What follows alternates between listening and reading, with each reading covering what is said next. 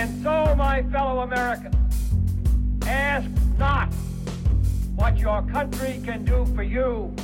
Ask what you can do for your country. In the councils of government, we must guard against the acquisition of unwarranted influence, whether sought or unsought, by the military-industrial complex. That we can, and so help us God, we will make America great again.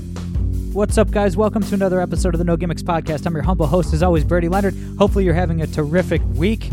Um, man, big show today. Big show today. I was joined by my friend Ian Haworth. Uh, it's always a great time talking to Ian. We, we kind of continued um, the conversation I had last Wednesday with Eric Schaefer about the alt right, um, trying to uh, infiltrate the conservative movement and what we can do about it, and kind of where the conservative movement has failed and, and what to do going forward. And it, it, was a good chat. And I think it's an important chat. I think it's, it's something that people need to hear. So, uh, you know, please uh, retweet it, share it, uh, you know, tell your friends, tell your enemies, tell your mom, you know the whole nine yards. Uh, before I get to Ian, uh, guys, please follow us on Twitter at No Gimmicks Pod. Please subscribe on iTunes, SoundCloud, or Google Play. If you're on iTunes, please give us a five star rating and a good review. I'd really appreciate it. And if you like what you're hearing and want to get involved, uh, hit us up over on Patreon, patreon.com slash the No Gimmicks Podcast. All right. Uh, without further ado, here's my chat with the great Ian Haworth.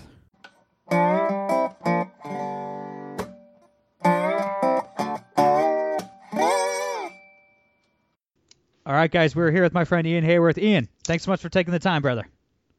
Oh, thank you for having me as always. Of course, man. So, hey, I know this was a long time ago, and uh, the news cycle moves really quickly. But remember that time a sitting congressman shit his pants on live TV? I mean, it feels like yesterday. I just uh, it's such such a long time ago at this point. But I, am glad Eric Swalwell just keeps reappearing on our lives at fairly regular intervals, just to bring us a, a slight hint of joy uh, every now and again. I think it's much needed. Everyone loves a good fart joke. I think it's the one thing that can bring America together. Yeah, like can, the news cycle really needs to slow down, man. We should have a full, at least like 72 hours just to bask in the glory of Fartgate.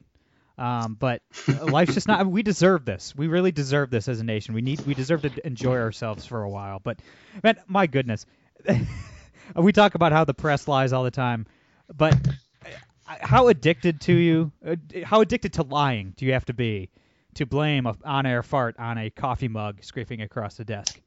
That that's not what a coffee mug on a desk sounds like. At least not where I come from. So it's like, dude, just admit it. You ripped ass on TV, man. I guess it could happen. I mean, I've, I've been on TV a bunch. I've done uh, tons and tons of radio interviews. Some of them, you know, three, four hours at a time, and I've never ripped ass on air, but I, I'm sure it can happen. I'm sure it's happened before. Just admit it, dude. I, like what? Uh, how? I mean, how are you going to talk your way out of that one? It would just make him instantly more likable if he just said, "Yeah," made a joke about it. But he's um he's not exactly the the most amusing, clever guy uh, I've ever seen on television, and so it it's I think it's also in the politician's DNA that the first the first resort is to lie, and then if you get caught in that lie, to lie a little better, and then eventually come out if you have to many months later and admit the truth. But uh, he should have just admitted it. It would have been funny. I think people would have warmed to him a little more. But that's certainly not what a mug sounds like. Certainly no mug I've ever seen in my life. no, and it's just you know politicians they are so addicted to lying. I mean, like there's no need to lie about this. It's like Donald Trump with the lying about the uh, inauguration crowd size. Mm-hmm. Like, I, dude, I get politicians lie, but why? Like, that's, you don't need. It's like it's yeah. completely unnecessary to lie about something like this. But all right, so let's talk about some real news. I wish we could uh, just make fart jokes for for the full show, but we'll talk about some real news. And I, I, talked last week with Eric Schaefer about this, but let's let's jump right back into it. Um, let's talk more about these alt right types that are trying to infiltrate the conservative movement. Um, Michelle Malkin got in trouble and was fired by uh, YAF for defending the racist um, Nick Fuentes kid, um, the Holocaust denier, uh, and, and these other alt right types. I, I, don't know much about Michelle Malkin. Like I, I don't watch her show or anything, uh, but she at least seemed like a somewhat normal conservative and intelligent woman. So hmm. what what would possess her to do this? Like I, I don't understand defending somebody like Nick Fuentes? Like, am I missing something here? Like, why would somebody like Michelle Malkin do that? Like, why is she dying on this hill? It makes no sense. Yeah, I think it's. I certainly don't understand. I think there's.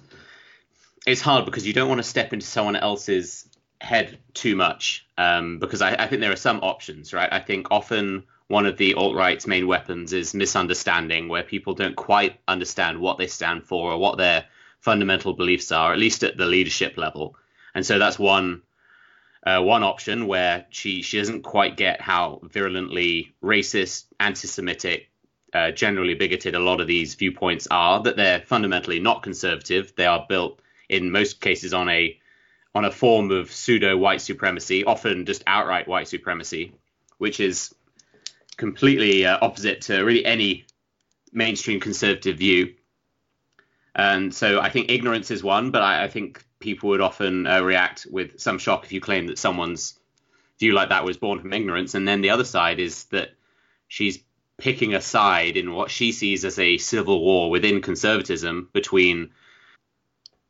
I don't even want to say mainstream because I, I feel like the alt right don't deserve to be in the the spectrum of conservatism at all because they are fundamentally not conservative. Like um, our friend Jeremy Frankel wrote a really good uh, op-ed for the Daily Wire about this, saying the alt right is not conservative. They they have far more similarities with more radical leftist groups than they do with uh, conservatives. So I think I, I have no idea why she would say this. I think it's a quite frankly pretty idiotic thing to say, um, regardless of whether it's born from ignorance or or some other kind of intention. I think it's it's deeply worrying, and I think it's good that she's uh, being rejected by the mainstream conservative movement. And I, I think we need to push back against the idea that the conservatives are just engaging in cancel culture because they're cancel culture is a bad thing when you are using it as a weapon against against people you simply want to shut down. Cancel culture is not a bad thing if it's someone whose views are utterly abhorrent and in no way aligned with your views.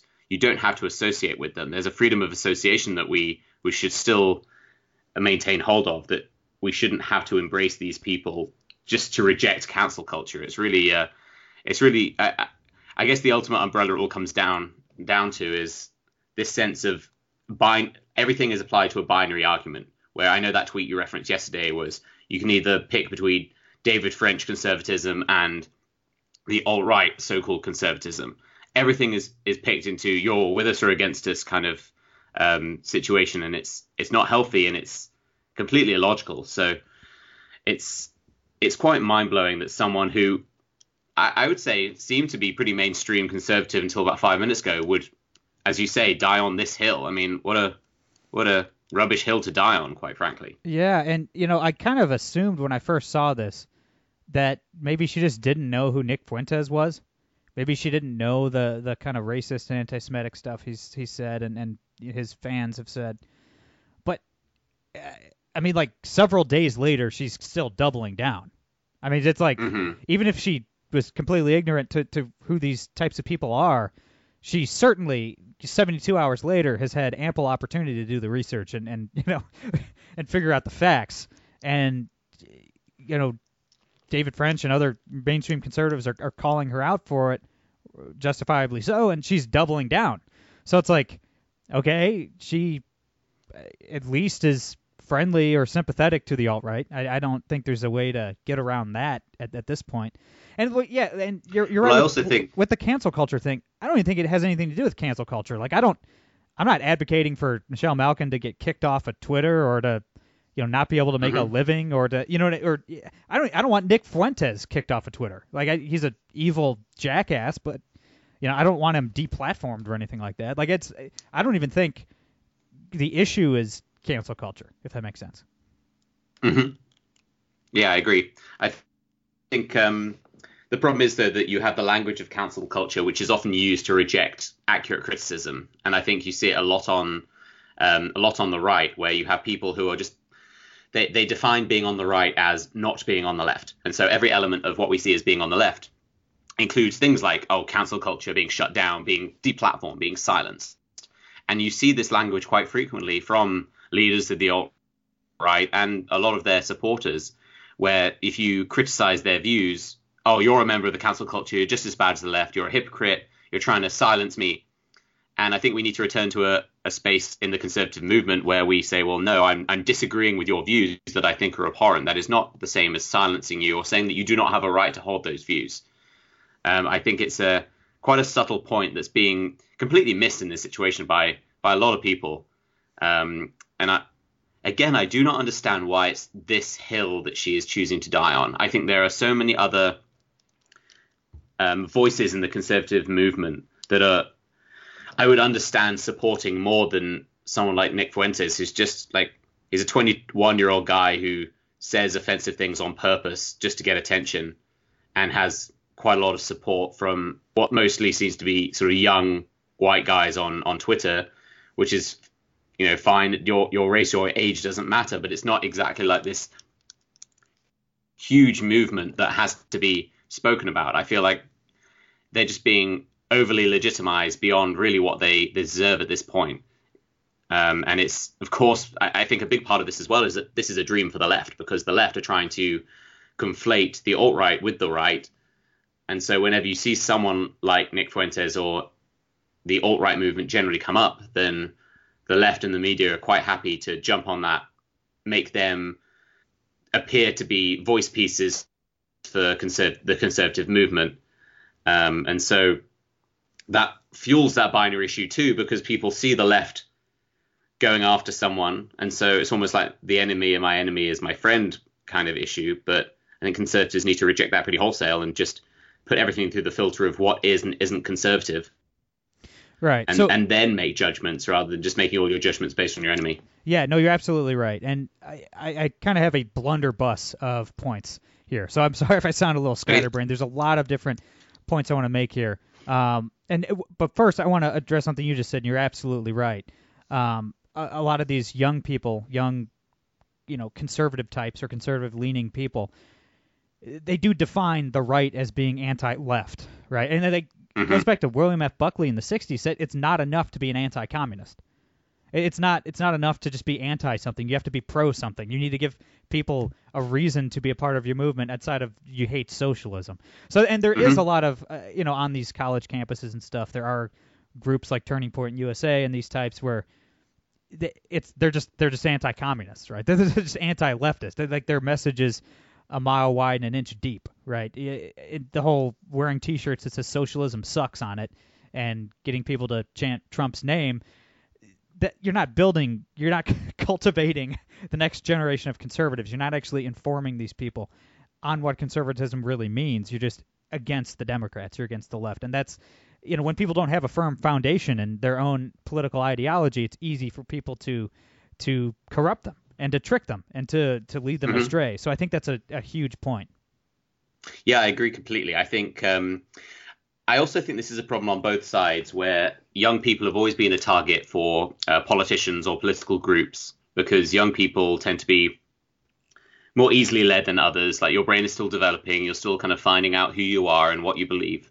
And so you're seeing now campuses becoming this war ground for really claiming political turf, where really the goal should be a, a, a good faith attempt to equip people with the understanding of the ideology so that they can then take their, founda- their, their foundational principles and then decide their political leanings based on that. But as you say, it's I think the movements like uh, Turning Point USA are good in the short term because I think they're pushing back against leftist indoctrination on campus. But the problem is you're seeing a lot of people, as you say, who are coming out with a very shallow view of what being conservative is. And I see people on, I, I think Twitter is the worst for this and Instagram as well. I'm a conservative, I'm a conservative. What does that mean? Oh, well, I, I wear a Trump hat and I take a photo with a gun every now and again. It's like, well, okay, that's right. all well and good, but that's not really conservatism. It's very easy to slide from from that view of conservatism into the alt right or really into the left because all you need to do is have have the left be pro gun with a with a recognizable hat and there's really not a lot of difference. So right it, I, I, think that's definitely one thing that conservatives need to fight more is the depth of conservatism needs to needs to be uh, put back on the table a little bit rather than just clapping for our king rather than their king. Right it, it's it's the political equivalent of like a, a mega church right? And I know mm-hmm. you're you're Jewish, so I don't know if there's the same kind of equivalent in, in Judaism, but in in Protestant Christianity, there's a lot of these huge, very successful churches where they preach the gospel, but it's not there's not a ton of substance there, and it's really good in reaching people that have never heard about God, have never read the Bible, and it, it's good to bring people in the door, you need to actually teach them then after that. You know what I mean? You can't it can't Mm-hmm. end there because it's easy for people to fall away from God if they're not actually being taught, if they're not actually hearing good sermons with with real substance. And it's kind of that kind of dynamic, I think. But all right, so Mm-hmm. yesterday I went off on Twitter. I'm trying to do less angry Twitter rants and failing. Um, but I, I went off. fails. Yeah, Everyone I, fails I, I, fail, I fail at that big time. But I went off on Twitter last night. I forget who I quote tweeted, but uh, he was attacking David French, um, saying, you know, who do you want? Do you want an American first warrior who fights like Michelle Malkin, or David French who would rather lose and be polite than you know actually fight and win? And I just want to, I'm like, look, if I I have uh, big problems with David French on some stuff, but if I'm choosing between David French and racists or people that you know align themselves with racists, I'm obviously siding with David French. But then I, I thought about that last night, and um, obviously that's true, of course. Um, but I, I put a lot of thought into that, and I was really kind of convicted.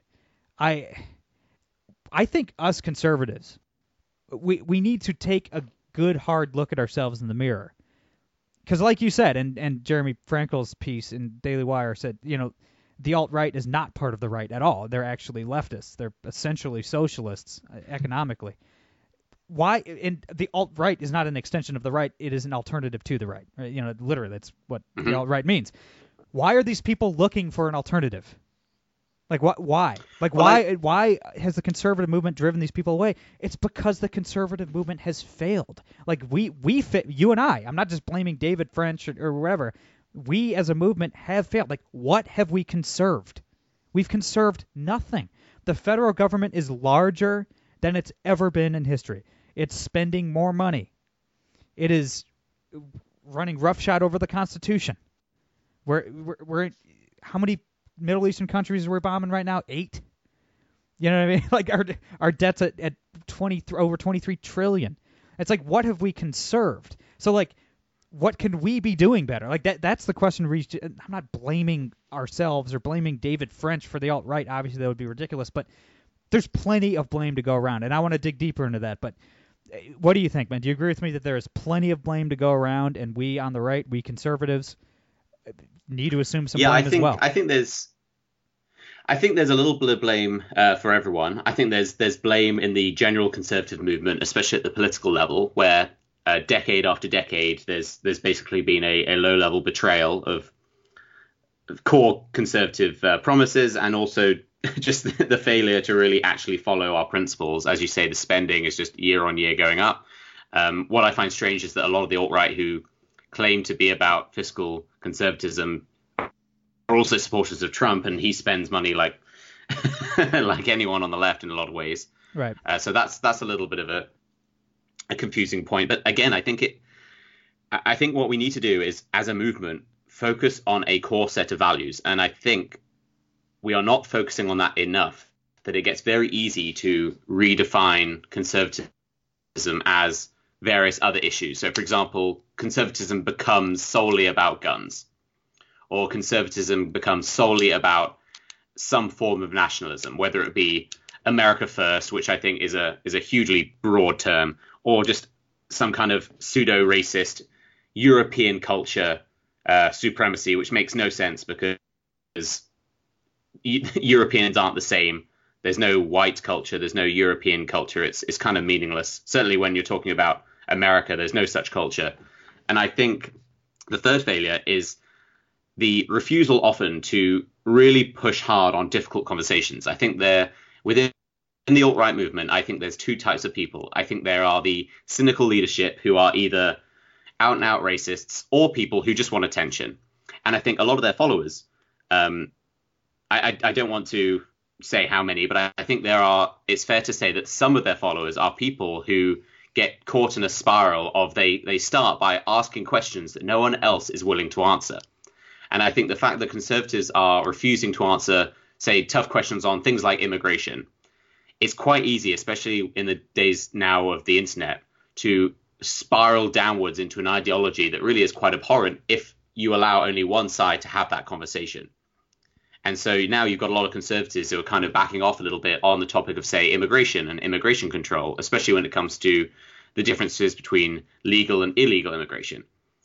And if you back off and let the alt right take the reins on that, before long, the only people talking about these things are the people who claim that basically the the white European culture, which doesn't exist, is superior, and we're losing that, and etc. etc. So I think those are the three areas I would like to see conservatives uh, improve upon. Whether or not it'll happen, of course, because I think a lot of that include like involves sticking your neck out, um, which some people aren't willing to do because they'd rather have general support than than fight within what they are a movement. But it gets to a point where if your own movement is is being lost in the process, then what are you really fighting for unless you're willing to stand up for the core your core values?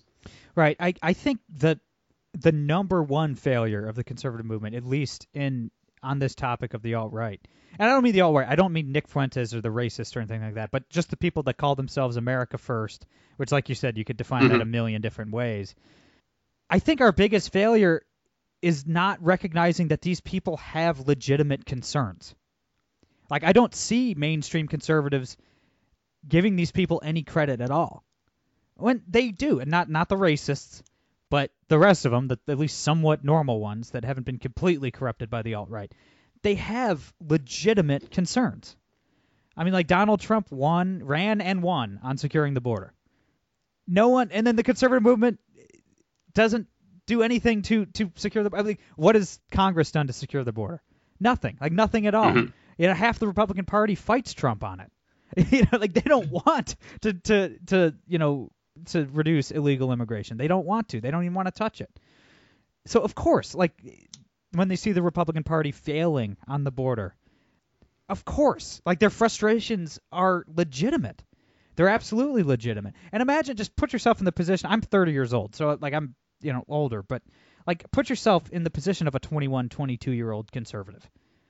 You know what I mean? It's like, and your your whole life, the only thing you remember politically is being lectured to by Obama, and Republicans telling you how much better it will be if they elect a Republican. You finally are old enough to vote. You elect Mhm. Donald Trump, and then half the conservative movement makes it their life mission to destroy him. you know what I mean? So it's like, Yeah. you know, Obama bad, Obama bad, Obama bad. That's what David French and Jonah Goldberg and you and I and, and all of us in the conservative movement, that's what we said for eight years.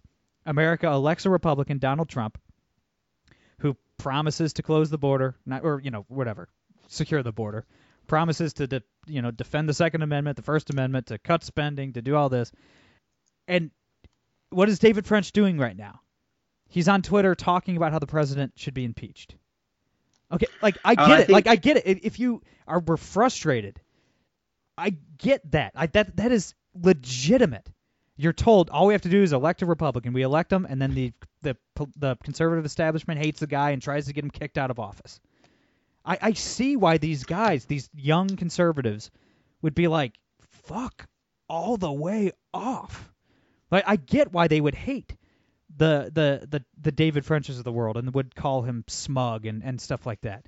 I, I I like David French. You know, I, I disagree with him on Trump, obviously, but I agree with him on a lot of things. But I get it. Like, do I get why these young conservatives are way turned off, are are looking for an alternative to the right? Yeah, like that. That's I I understand it, and we need to be addressing that. Yeah, and I think I think the way we address that is we go back to a time where we're having these difficult conversations within a system of fundamental conservative values rather than letting the conversation be usurped by someone else who I don't think has good faith intentions whatsoever. I think that's the problem we see now is that we have allowed a certain topic or a certain style of rhetoric to be completely monopolized and and really bastardized out of recognition so that now as you say the the alternative to the I don't want to say mainstream conservative view on things like immigration but a, a large swathe of the upper echelon of the say the Republican Party have one view and if you disagree there's no place for you within the conservative movement and what also makes this harder is it's very hard to, uh, to differentiate between the people who choose to align themselves with people like the alt right for good reasons and people who choose to do it for bad reasons. I think once you get to that point, it's very hard to because you don't want to really allow an element of I'd say white nationalism, for example, took into a party. I think that's one of the most despicable things about the 2016 campaign was the legitimization and the pandering to uh, the alt right and the far right that was going on right. by people like Steve Bannon and to some extent Donald Trump. So I think the step needs to be to return that co- to return the conversation to uh, to conservatism, and then the people who want to have that conversation in good faith will hopefully come back. I, I think engaging with the alt right on these topics is not going to help because I think their leadership aren't interested in actually having those conversations. I just think those conversations are catalysts for them to grow their own notoriety and their own popularity and and stir the pot, um, which doesn't get you anywhere. That they're not interested in debate or political progress. They're just interested in trolling. Really, that's that's quite clear. Yeah, you're absolutely right. Um, the, I also don't like the false choice that Mhm. some people are trying to make. With you have to be rah rah American first, America first, borderline alt right or at least alt right adjacent or whatever or friendly. You have to go full, like you said, European style right wing, or you have to be David French. I think both of those tactics are absolutely ridiculous. I mean, obviously, racism, evil, not going to go down that road. And the and I'm not just trying to pick on David French. They they're using him as their straw man, their boogeyman. But I, I I'm addressing, I'm trying to address their concerns as well on some level. hmm David French's plan Well, is to, I- I well, honestly hold on a feel second, like the- hold, on, hold on a second, Ian. David French's Sorry. tactic, his plan is to, at least from what I can tell, is to do the exact same thing that conservatives have been doing for 20 years. Okay, that's not going to work. That, that's a horrible, horrible idea, Mm-hmm. and that's not going to win hearts and minds. I mean, let's look back at the conservative movement over the last 20 years. Okay, like we've conserved nothing. We've failed at every step. Every step of the way, we have been absolute utter failures. We elect George W. Bush, who is a bad president. Everything he campaigned on, he did the opposite. Okay? We elect him, and he sucks. He gets us into a war in Iraq for absolutely no reason. He blows out spending. He, you know, b- blows up the debt. I, and then he bailed out the big banks, right? Uh, we need to Mhm. we need to destroy the free market to save the free market, or you know whatever. We have to violate the free market to to save the free market. Really, really conservative, conservative George W. Bush. Really, really. And then we run John McCain, who just absolutely sucked. We run Mitt Romney, who had the election in the bag. All he had to do is fight Barack Obama one seventeenth as hard as Barack Obama was fighting him, and he refused to do it. He Mhm. he chose he willingly chose to go down with his politically correct, very polite Mormon ship. Okay. George Bush sucked. McCain sucked. Romney sucked. We elect all these Tea Party guys. You know, the conservative movement, you got to elect these Tea Party guys. What do they do? They vote to extend the Patriot Act and raise spending. It's like these people suck, man. These people all suck. and so, like, the alt right is bad. The the traditional conservative answer is to do the exact same thing we've been doing for 20 years. It's like, no, you fucking morons. No, no, stop it. Are you trying to drive people into the arms of the alt right? Because if that's what you're trying to do, you're to do it. Yeah, I think I think there's two points. I think firstly to to go to your um I think this touches on something we spoke about last time of there aren't enough people in the conservative movement who are willing to fight. And often the people who are willing to fight aren't necessarily the right people to fight. And so you get people who are who just really want someone to follow who is actually going to push back on the issues they care about and often the choices aren't that great because not enough of the mainstream conservative movement are willing to do it. And so I think that's really there's a a gap in the market there. I mean that's why Trump was so successful because he was a a fairly mainstream guy who's pushed fairly mainstream conservative policies, but he's also willing to get in the mud with the left and and uh, smack them down a few times, which really is shockingly rare given how appalling the left have been, especially in, in recent times.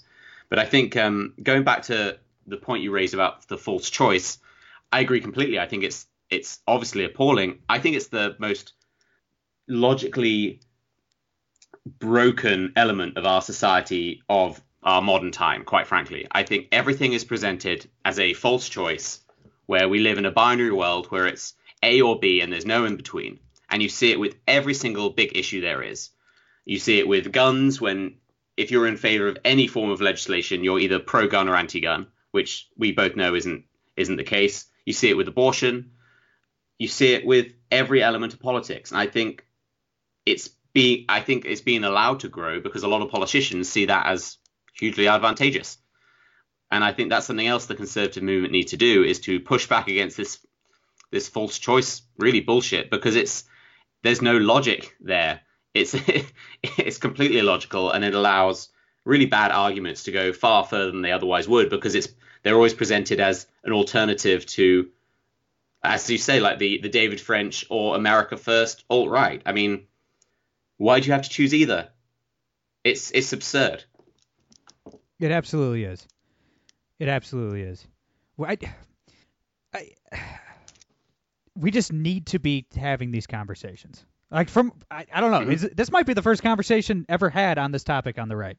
Like I haven't seen anybody looking at themselves in the mirror and saying, "Hey, where have we as a conservative movement failed?" And we need to be having these conversations. Well, I think And and look, bringing it, you know, unfortunately, I wish this wasn't the case, but everything kind of falls back to Trump, I, I suppose nowadays.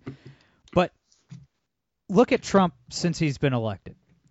Mitt, a president Mitt Romney would have backed down during the Brett Kavanaugh hearings. Mhm. Mitt Romney would have thrown Brett Kavanaugh under the bus and found another judicial pick. When the press absolutely hammered Trump's tax cuts over and over for six months, demonized the tax cuts, convinced the American public that they weren't actually getting a tax cut, a President Mitt Romney would have backed down and not signed the bill. I, I, I'm pretty certain. I even think a President Ted Cruz would have backed down, at least from the Brett Kavanaugh stuff. Maybe not the tax cuts.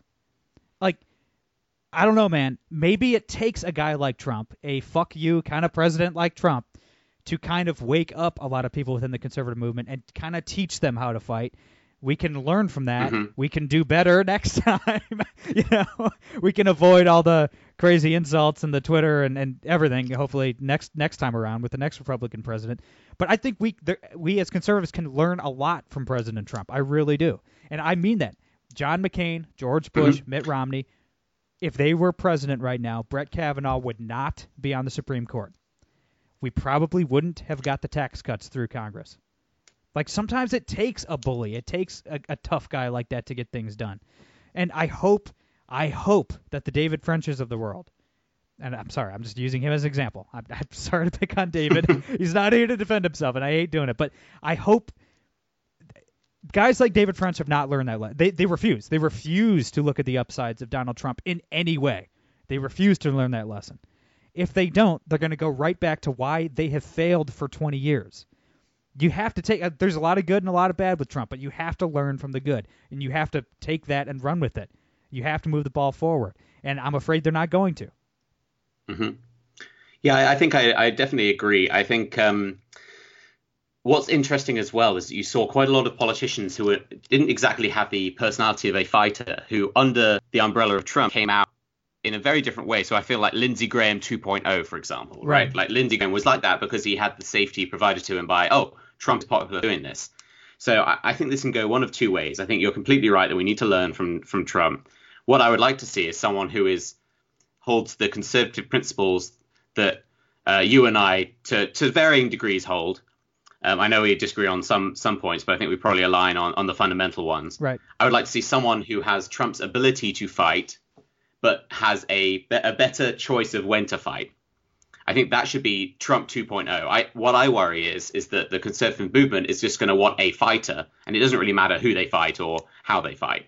Uh, so I think it, it can go one or two ways, and I think again that falls on the conservative movement to be very careful with with who we select, but also holding people to account that we don't just slide back once Trump's gone into happily doing nothing decade after decade, lying about what you're going to do, and when you actually get there, doing nothing, kicking the can down the road, letting the, the debt blow out of all proportion, because that's eventually going to blow up in our faces. It, we need to hold leadership to account, and that's going to be hard to do unless we demand it on a short term and on a daily basis, because it won't take long for Trump to be in the, the distant, distant past and conservatism just to slide back to, to how it was, which will only, as you said earlier, fuel the alt right further. Yeah, you're absolutely right. And as per usual in the world of politics, everybody's learning the exact opposite of what they should be learning. They're all learning the wrong lessons, right? The alt right types Mhm. go Donald Trump or you know the America Firsters say Donald Trump fights and he's getting some stuff done. So let's go with Michelle Malkin. What? No, no, no. That's not the lesson. no, like fight, you know, fighting can be good tactically is a good lesson to learn, but not going full Nick Fuentes. That's not the lesson you should be Mhm. learning. And then the traditional, you know, the David French types, they go, "Oh, well Trump fights and I don't like that. Let's go back to Mitt Romney." What? No, that's not at all. No, the lesson you should be learning is Trump fights. He cut our taxes. He has he's you know appointed more justices than uh, you know federal judges rather than anybody has ever in the history of the country in three years, and he's gotten all this stuff done. How do we do that? How do we build off of that, and then also cultivate uh, you know the next generation of uh, Republican leaders, conservative leaders that maybe don't have the moral deficits that Tr- Donald Trump does. Not no, don't like him. Let's impeach him. What? Like how are we, Mhm. how are both sides so wrong? Like can't anybody just read the writing on the wall?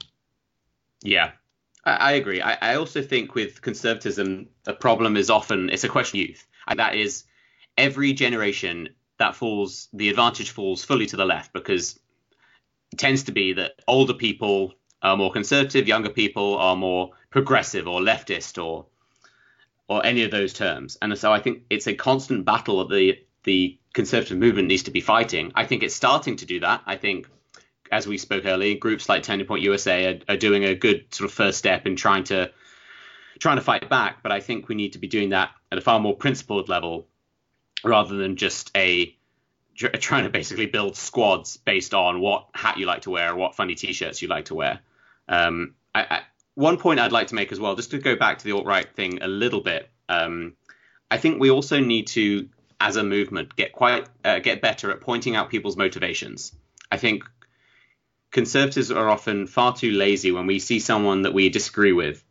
Uh, we either fall into ad hominem attacks or we we don't reject their their viewpoints and their motivations quite well enough. So, for example, someone like Nick Fuentes who comes out, he says offensive things, all for attention. Like he says anti-Semitic things on a pretty regular basis. I mean, the other a, a video's been circling of him basically denying the Holocaust because he made some comparison about oh you couldn't bake six million cookies in in five years, so how could you have possibly uh, killed that many Jews? Um, the the point of that is not really based on whether or not he believes that. I don't know if he believes it or not. The point is to get attention. He gets rejected by the mainstream conservative movement. And then something we're seeing now is that people like him demand debate with the conservative movement. And they're obviously refused because they have no legitimacy and their views are abhorrent. But they're not being rejected because their views are abhorrent. They're just being rejected. And that only feeds into his cycle where he says, oh, well, that's proof of cowardice. That's proof of hypocrisy. You need to join my movement. And we need to break that cycle because that's the powerful cycle about the, any alternative to mainstream conservatism is this idea it falls into the false choice stuff. This idea that if you disagree with any element of conservatism, then you must join the alternative. And that's the cycle we need to break. That's the cycle I'm really worried about. Yeah, no, you're you're absolutely right. And the more I've thought about this the the last week, that's what's kept me up at night, man. Like you know, I, I feel like we're pretty far away from breaking that cycle, unfortunately. And I mean, the big takeaway for me is, look, I think conservatives are correct. I think we're right.